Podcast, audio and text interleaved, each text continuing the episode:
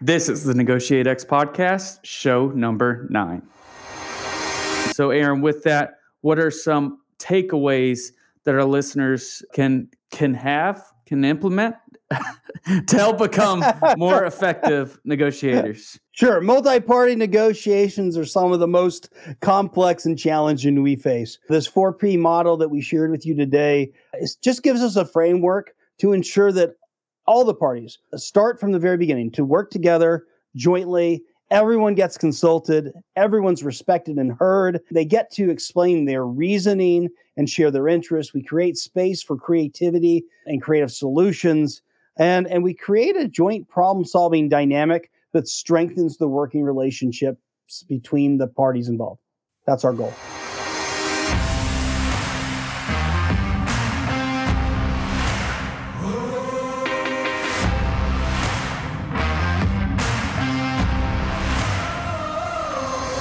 You're listening to Negotiate X Radio, helping you elevate your influence through purposeful negotiations.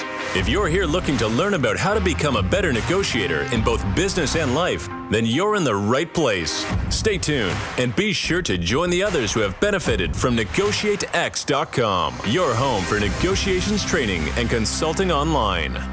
Welcome to another episode of the Negotiate X podcast. I am your co host, Nolan Martin. With me today is my good friend, Aram Donigian. How are things in the Upper Valley, Aram? They're great, Nolan. That's a nice reference.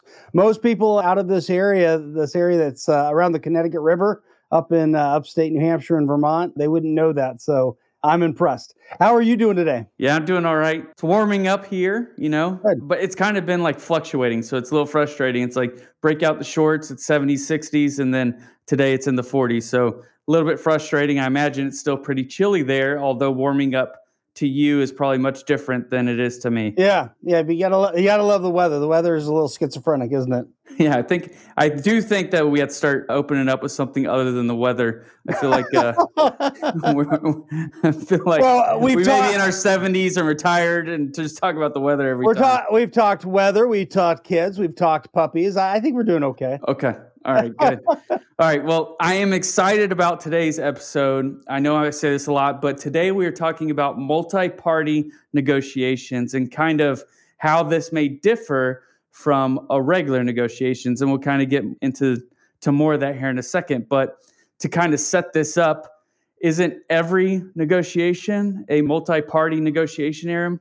Well, it's it's interesting that you asked that question, Nolan. So before I before I answer or give you my thought, I'd like to know what your thinking is behind that question. Well, you know, we talked a little bit about this before hitting record, but you know, if if I were to go purchase a car and my wife were not to be there, you better believe that I'm going to be calling her and she's going to be part of whatever I negotiate or however I go about buying that car. And same thing with the salesman. Whatever I work out with him, I mean, ultimately, he's going to have to answer to his boss. His boss is involved in that negotiation. So it'd be foolish for me to think that it's really just between me and him, and foolish for the salesman, if he's smart and if he's a good salesman, to think that this is just between me and him as well. Yeah, that's a, that's a great point, and I and I hope everyone's listening. I mean, there's very few negotiations where the two negotiators at the table are not representing other stakeholders, right? And those other stakeholders, even though they're they're not at the table, are affecting each party's concerns, what each party can do, what each party will do when you go to implementation. They can be some of the greater challenges or roadblocks to executing the terms of the negotiation really well. So you've got to take them into account. Yeah, exactly. So that's not what we're talking about here though. So we're going to we're going to split hairs a little bit, folks. So, you know, what what Nolan's talking about is absolutely in most bilateral negotiations involving two parties there there's two there's there's multiple stakeholders involved. What we're talking today is actually when you have more than two negotiators at the table and those negotiators are representing distinct perspectives, different parties, different viewpoints. Yeah. So, what you're calling a multi party negotiator is multiple negotiators at the negotiating table. Yeah, that's correct. So, distinguish multi party negotiations from two party negotiations that have multiple stakeholders. So I know that's a little bit nuanced, but it also helps us do some distinguishing and just consider some of the challenges that show up that are more unique when now all of a sudden you you're managing three 30 300 people whatever it might be at the table and now you have to get them aligned. That can be that can be a huge challenge. All right so my question to you then aram is do multiple business lines within the same company? Are they going to fall into the same category of a multi-party negotiation? Yeah they do. So I, I, I earlier i said something about you know the parties being distinct or representing distinct different different interests. They can these multi-party negotiations can be internal as well as external. So even if they're different business units or, or lines anytime you're getting multiple people at the table and they you're trying to reach consensus or agreement that is going to be a multi-party negotiation and the key that's the key setup for what we're talking about. Okay whenever we start talking about something new i kind of like to discuss like what are the challenges we're first going to kind of experience as we as we focus on one of these new topics? Yeah so i mean the challenge is i think most of our listeners are going to realize that they've all been involved in in multi-party negotiations at some time or another. The old high school or college project team, for better or for worse, is, is an example. A working group between different business units or government agencies, there's another example. Uh, we've certainly seen a lot of multi party negotiations over the last year in dealing with COVID, informing people, rolling out the vaccine. So you've seen, you know, multi-party negotiations between federal, state, local governments working together with different health agencies or businesses, pharmaceutical companies, and so on. And that all of a sudden you get everybody, you're at, you have multiple people at the table. It gets to be a fairly complicated network of interconnected relationships. Yeah, and I'm guessing most of these relationships probably have some sort of history and I imagine that a lot of these have different perspectives from where these different people are coming from. And I imagine a lot of those people have different perceptions of how they're going to see each other, especially when we're all sitting at the same table. Yeah, that's I mean that's that's exactly right. People have a long a long memory and each party represents typically represents widely different perspectives, interests, positions, and then they're trying to manage those concerns and you also have to be aware of everybody's different alternatives, that what their walkaways could be and then there's just the sheer volume of information when you have that many people at the table. And some of that information is shared, and then some of it is concealed, or, or some of it's just inaccurate or vague. Yeah. And I imagine another kind of complexity that's that's involved in this is probably when you get someone to agree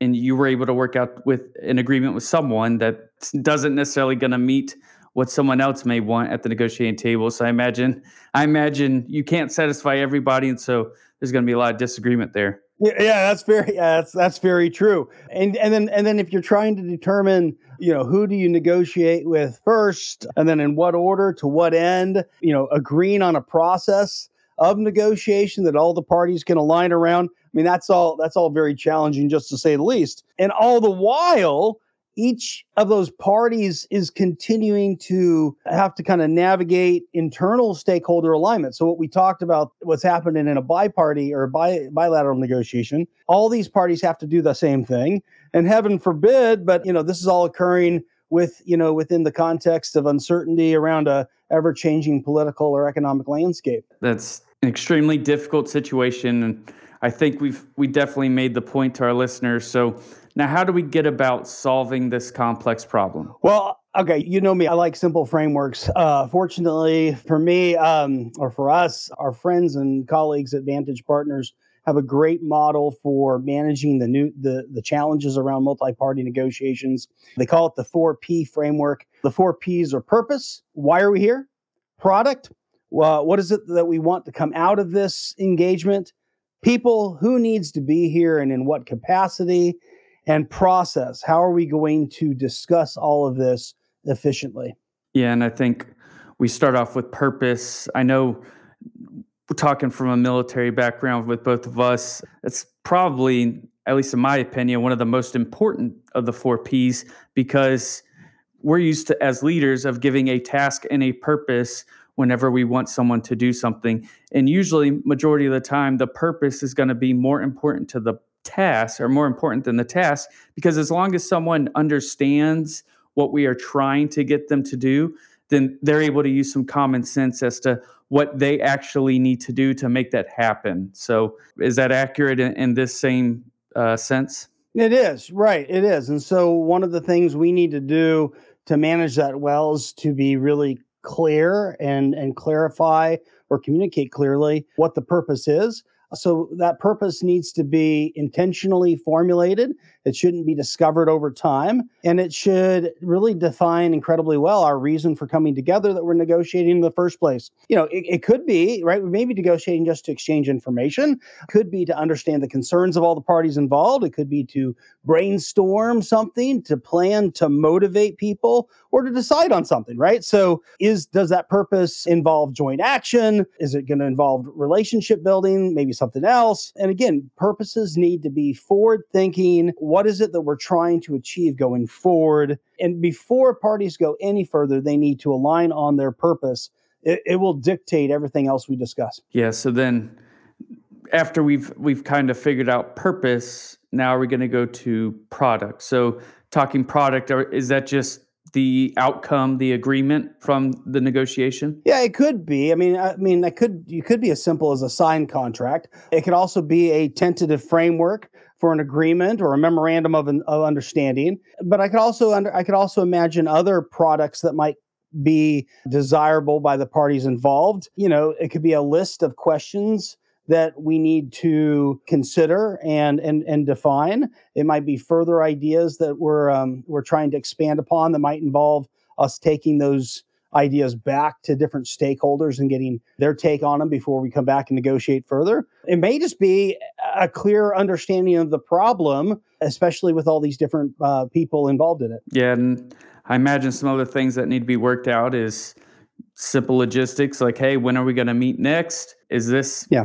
you know are, are we going to release this to the media? Is there a press release? Are we going to be able to take a photo? I imagine you know probably some companies are really proud of, of being able to negotiate an outcome and could really use the publicity that that this may generate. So i'm sure all of these different things probably need to be decided and it may help to kind of get this on the table sooner rather than later that's right. I mean, it could be some sort of agreed upon joint presentation at a trade conference, right? I mean, there's just an endless number of products, but we really need to be clear on what it is that, that is coming out of this meeting. Now, once we once we have that, once we are clear on what our purpose is, we're clear on kind of the desired end state product. Well, then we can look at the people. Who needs to be there so that we can accomplish everything we need to?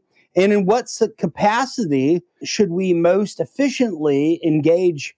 Everyone involved. Yeah, and I think as we kind of do this for our clients, I think this is something that we really excel in, and that's kind of the network analysis of trying to really figure out how is everyone connected and what levers are we going to be able to pull. I mean, that's something that we've done in, in the military, and I know that's something that you kind of taught us at, at West Point. Uh, what are your thoughts on that? Yeah, it's, something I call relationship mapping. It can be really helpful for us to understand the different parties that are connected to e- and how they're connected to each other and and potentially how they're connected to people not at the table. So we think through relationships of influence, deference, antagonism. It can be, help us determine if we have the right makeup of folks at the table so that we can ensure a high quality outcome, whether it's to make a decision, to enable effective implementation, or something else.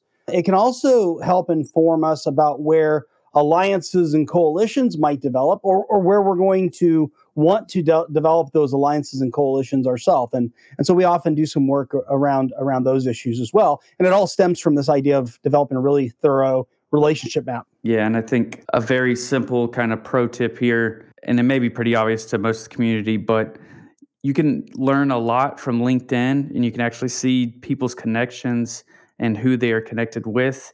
And it may help understand the the framework of different organizations if you're able to use that effectively. Yeah, very true. Very true. So you said something there and I kind of want to dig a little bit deeper. So considering the way you engage with different parties, uh, what exactly do you kind of mean by that? Well, not okay, not everyone needs to be at every meeting.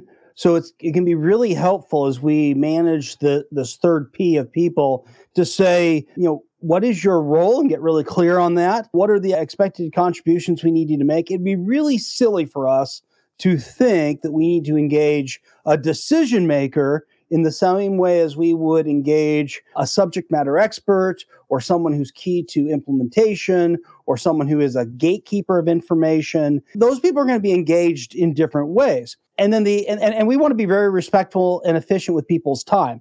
The other thing we want to consider is, you know, should every meeting be plenary? Should we establish committees to work more efficiently? How can we best exploit the division of labor? Uh, how do we ensure that we match talents to the people, what, what you and I would call troop to task, you know, multitasking? How do we assign appropriate roles just as terms of mediator, timekeeper, recorder, process observer, ground rules enforcer, a chair, so forth?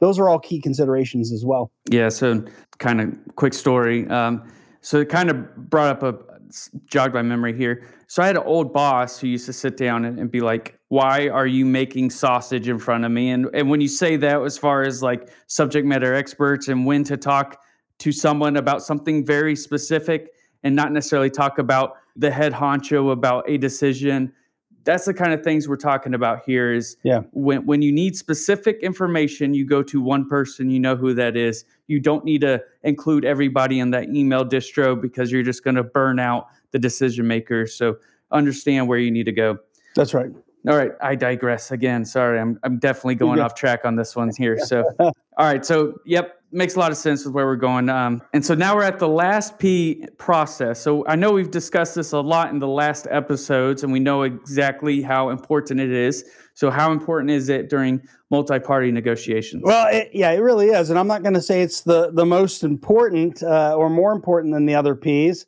but it is really critical to manage the process when you consider some of the other challenges that we identified at the very beginning around multi-party negotiations, they they really go to the process that you're following. So we need to find an efficient strategy for the group to follow. Is this going to be a single meeting? Is it going to be a series of meetings? How often are we going to meet? What is our agenda for each meeting versus and as well as what's our kind of long-term project plan, project management comes into this. Do we have agreed upon ground rules for how we're going to stay on target, how we'll communicate, how we'll share differences so that everyone gets heard? And that, and most importantly, so we really accomplish our, our purpose. Yeah. And I, I mean, you've been doing this a while. So what are you finding as a, an effective strategy? I mean, I'm sure a lot of people really wanting us to kind of dive deeper into that one there. Yeah, so you know, there's a number of things. The first one is, and this is really true for bilateral negotiations as well, and it's I think it's even more critical for multi-party negotiations. Is work should be done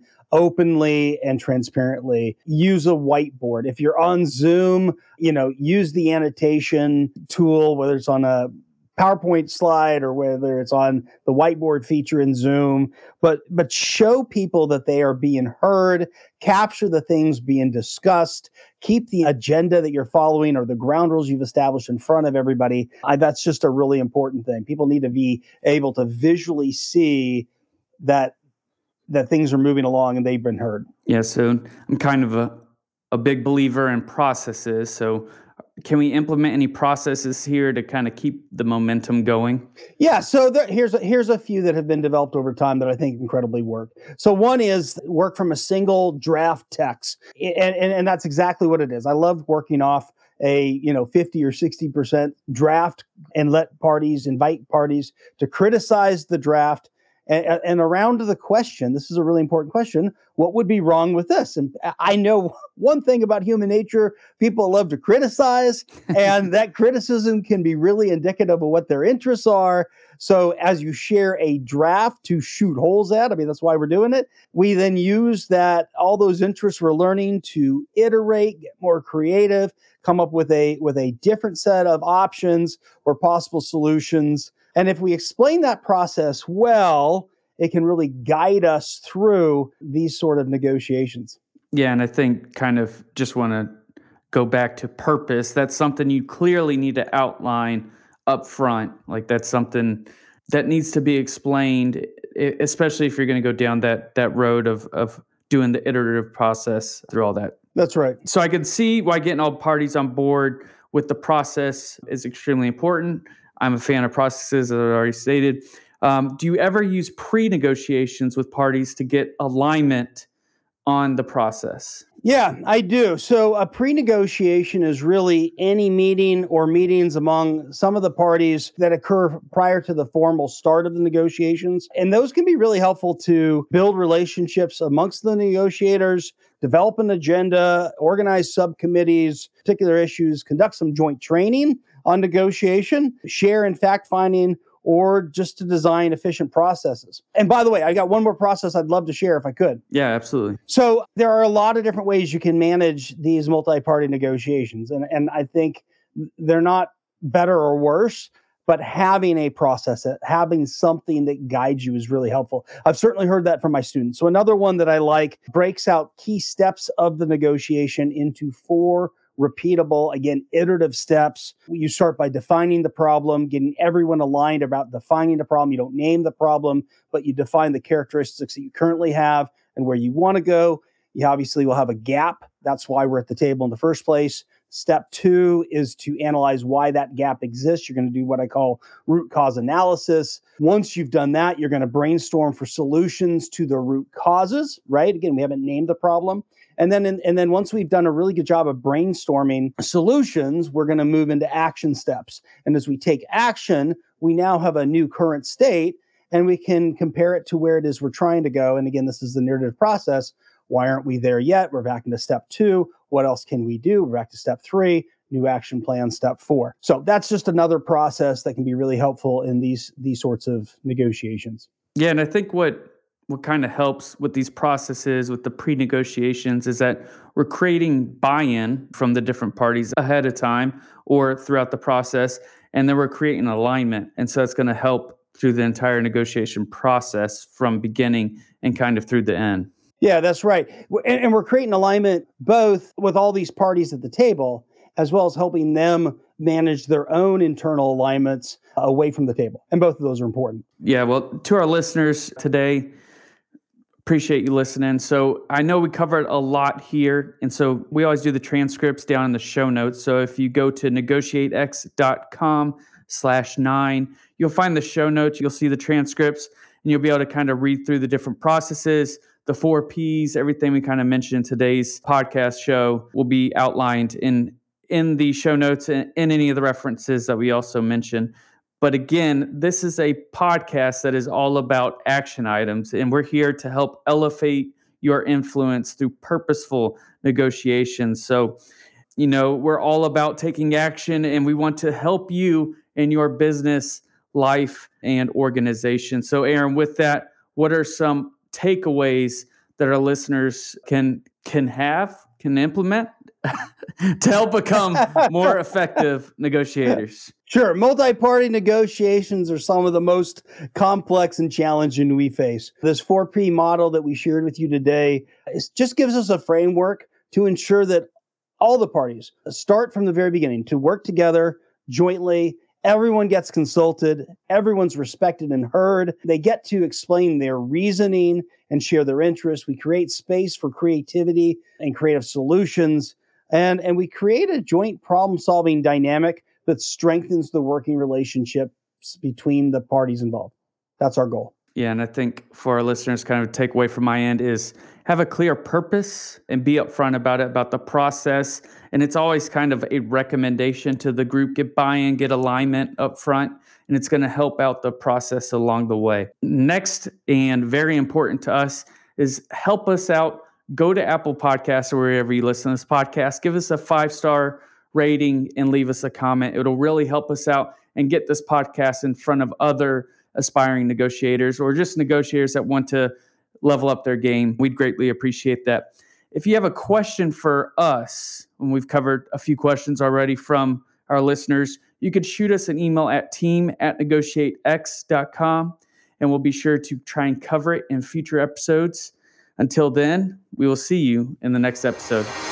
Thank you for listening to Negotiate X Radio, helping you elevate your influence through purposeful negotiations. If you're here looking to learn about how to become a better negotiator in both business and life, then you're in the right place. Be sure to join the others who have benefited from NegotiateX.com, your home for negotiations training and consulting online.